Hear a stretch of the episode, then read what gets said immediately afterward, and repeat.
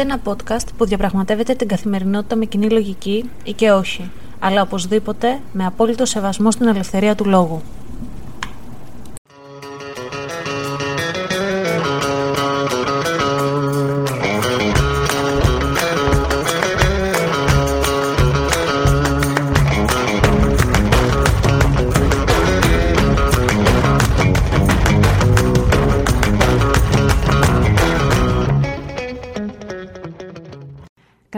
Καλησπέρα σας, είμαι η Αναστασία. Καλώς ήρθατε σε ένα ακόμα επεισόδιο αυτού του podcast. Λοιπόν, θέλω να είμαι 100% ειλικρινής μαζί σας. Σήμερα δεν είχα σκοπό να βγάλω επεισόδιο. Δεν έχω γράψει τίποτα. Συνήθως γράφω τη σκαλέτα, γράφω ένα σενάριο και μιλάμε για διάφορα θέματα, ώστε να μην συγχαίεται η σκέψη μου. Παρ' όλα αυτά, σήμερα, αν με βλέπατε, μιλάω απλά κρατώντας ένα στυλό και αυτό γιατί τα χέρια μου είναι πολύ αμήχανα όταν μιλάω στο μικρόφωνο. Όλη τη βδομάδα έβλεπα ντοκιμαντέρ που έχουν να κάνουν με αιρέσεις και θρησκείες. Το πρώτο ντοκιμαντέρ που είδα ήταν το Wild Wild Country που μιλάει για έναν ηγέτη. Ο ίδιος δεν έλεγε ότι είναι θρησκευτικός ηγέτης και κοινόβια που δημιούργησε σε όλον τον κόσμο, τον Μπαγκουάν Ρασνής και μιλούσαν για τους ανθρώπους που τον ακολουθούσαν και πώς κατάφεραν να πάρουν μια ολόκληρη πόλη στο Όρεγκον και πώς οι άνθρωποι αντιτάχθηκαν σε αυτό και πώς είναι να ζει σε μια αίρεση μέσα. Και το δεύτερο ντοκιμαντέρ είχε να κάνει με μια αίρεση των Μορμόνων, τους FDLS, αν δεν κάνω λάθος είναι οι τελευταίες μέρες του Ιησού, κάτι τέτοιο. Και ήθελα να ασχοληθώ, να κάνω ένα επεισόδιο στο podcast μάλλον, που να μιλάω για τους ανθρώπους και τα χαρακτηριστικά που έχουν οι άνθρωποι που ακολουθούν αυτές τις αιρέσεις και που πέρα από την περιουσία τους αφιερώνουν σε αυτές όλη τους τη ζωή και τις οικογένειές τους. Πώς είναι δυνατόν δηλαδή να μαγεύονται τόσο πολύ από κάποιον ηγέτη, όσο χαρισματικός ο μιλητής και να είναι. Παρ' όλα αυτά, όπως προείπα, δεν πρόλαβα να γράψω κάτι, έχω και φιλοξενούμενους στο σπίτι. Αλλά σήμερα το Facebook μου έβγαλε μία ανάμνηση πριν από δύο χρόνια και επειδή το podcast αυτό λέγεται Common Sense Diary, θα εστιάσω στο diary, το ημερολόγιο και θέλω να μοιραστώ δύο πιο προσωπικές σκέψεις μαζί σας. Οι δύο φωτογραφίες λοιπόν που μου έβγαλε το Facebook σαν αναμνήσεις είναι της Άλκης της κόρης μου. Είναι μία με την γιαγιά μου, προγιαγιά της Άλκησης, στην Τασία, την οποία τη χάσαμε τον Οκτώβριο που μας πέρασε και η άλλη είναι με τον παππού της Άλκησης, τον πατέρα του Πάνου, τον κύριο Θόδωρο, τον οποίο τον χάσαμε ξαφνικά πέρυσι το Μάιο. Και οι δύο φωτογραφίες, όταν τις βλέπεις, εμένα προσωπικά μου θυμίζουν όλα αυτά τα συναισθήματα που έζησα τη στιγμή που τραβήχτηκαν. Είναι πάρα πολύ όμορφο ότι κάποιες φωτογραφίες αποτυπώνουν τη χαρά που είχες, ε, την αγάπη που ένιωθες, και όλα αυτά τα συναισθήματα που είναι δύσκολο να περιγραφούν. Σήμερα θέλω να σας αφηγηθώ λίγο το backstage αυτών των φωτογραφιών, το behind the scenes story για να θυμηθούμε ότι είμαι και στην Αμερική στο χωριό μου. Πριν από δύο χρόνια λοιπόν δούλευα σε μια εταιρεία στην οποία οι άδειες δεν δίνονταν και τόσο εύκολα και με τόσο ευχάριστο τρόπο. Εδώ στην Αμερική δικαιούσε μετά από έναν χρόνο δουλειάς να πάρεις δύο εβδομάδες άδεια. Ακόμα και απλήρωτη άδεια να ζητήσεις είναι στη δικαιοδοσία του εργοδότη, αν θα στη δώσει. Να κάνω εδώ μία παρένθεση. Εμείς που μένουμε πολύ μακριά, ε, εμείς που είμαστε εδώ στην Αμερική, οι άνθρωποι που είναι στην Αυστραλία και χρειάζεται να κάνουμε υπερατλαντικά ταξίδια για να φτάσουμε στην Ελλάδα, χρειαζόμαστε πάνω από δύο εβδομάδες ώστε να μπορέσουμε να δούμε τους συγγενείς μας, τους φίλους μας και ειδικότερα στη δική μου οικογένεια που πάνω στην από την Πάρο και οι δικοί τους ζουν στην Πάρο και οι δικοί μου ζουν στην Πελοπόννησο.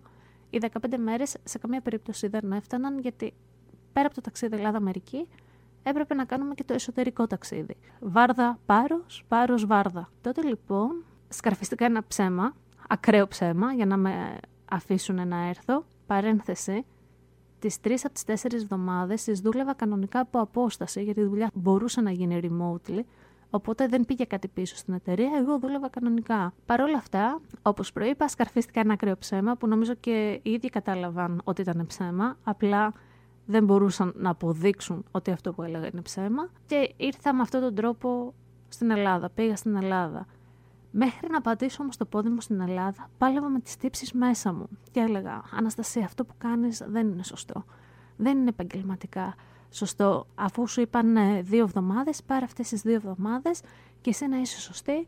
Πρέπει να είσαι σταθερή στη δουλειά σου, πρέπει να σέβεσαι τα θέλω του εργοδότη σου, πρέπει, πρέπει, πρέπει, πρέπει, ε, γιατί είπες αυτό το ψέμα και γιατί να πας στην Ελλάδα τόσο καιρό και όντως χρειάζεται να πας στην Ελλάδα τόσο καιρό και όντως χρειάζεσαι να τους δεις όλους στην Ελλάδα.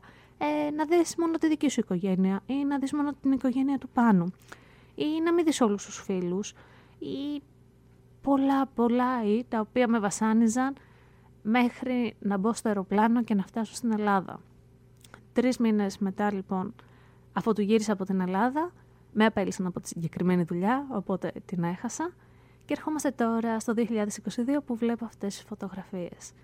Και σκέφτομαι πόσο μεγάλο θα ήταν το λάθος που θα έκανα και πώς θα μετάνιωνα σε όλη μου τη ζωή εάν δεν ερχόμουν τότε αυτόν τον ένα μήνα. Εάν η άλκης δεν συναντούσε έναν από τους δύο αυτούς ανθρώπους. Παύση. Και όλο αυτό με έβαλε στη διαδικασία να αναλογιστώ πόσες φορές κάνουμε πίσω τα θέλω μας, πόσες φορές μπαίνουμε σε κουτάκια για το τι πρέπει, τι δεν πρέπει και δεν αφήνουμε ελεύθερο τον εαυτό μας και παίρνουμε κάποιες αποφάσεις που εκείνη τη στιγμή μας φαίνονται σωστές, ενώ σε βάθος χρόνου αποδεικνύονται λάθος. Όπως μια τέτοια θα ήταν η απόφαση αν αποφάσισα να έρθω 15 μέρες στην Ελλάδα, που εκείνη τη στιγμή δεν μου φαινόταν τόσο σημαντική απόφαση, εκείνη τη στιγμή στα μάτια μου, με έκανε τον τέλειο εργαζόμενο που σέβομαι τον εργοδότη μου, που είμαι 100% επαγγελματίας.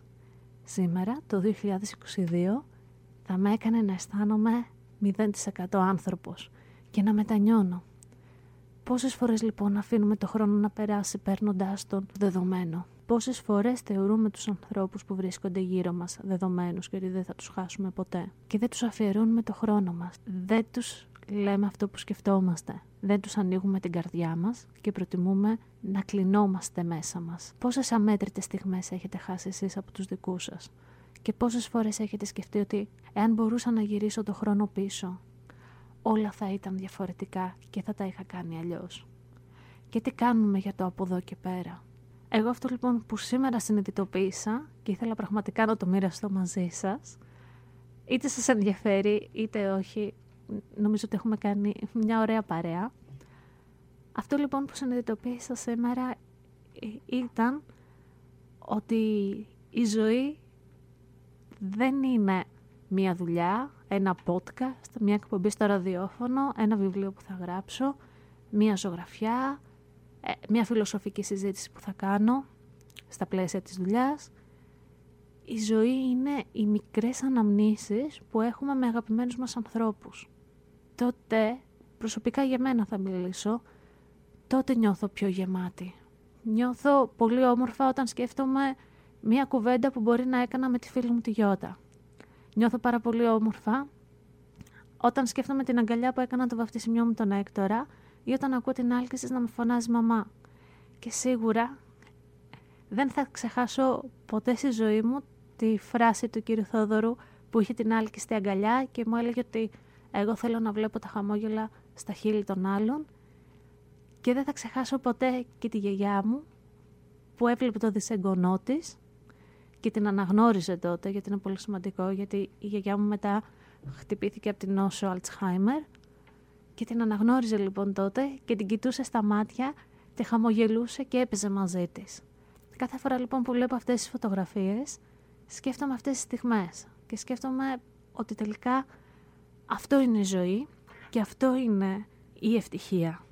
Και αυτές οι δύο φωτογραφίες εμένα μου δείχνουν και θα με κάνουν να θυμάμαι ότι ο χρόνος δεν γυρίζει πίσω και ότι η ζωή μας όλη είναι οι αναμνήσεις που δημιουργούμε με τους αγαπημένους μας. Ακόμα και αν οι στιγμές μαζί τους διήρκησαν όσο η σπίθα μιας φλόγας.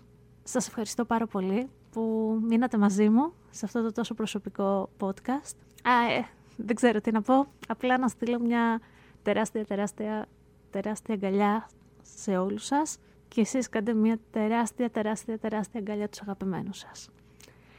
Ελπίζω την άλλη Παρασκευή να έχω προλάβει να γράψω ένα ωραίο επεισόδιο για αυτό το podcast. Φιλιά πολλά! Αυτό το podcast βγαίνει κάθε Παρασκευή στις 7 η ώρα το απόγευμα, ώρα Αμερικής και μπορείτε να το βρείτε στο Spotify, Apple Podcasts ή Google Podcasts. Μπορείτε να μας ακολουθήσετε και στο λογαριασμό μας στο Instagram common κάτω παύλα sense κάτω παύλα diary όπου περιμένουμε τις απόψεις σας αρκεί να γίνονται με σεβασμό και να έχουν επιχειρήματα.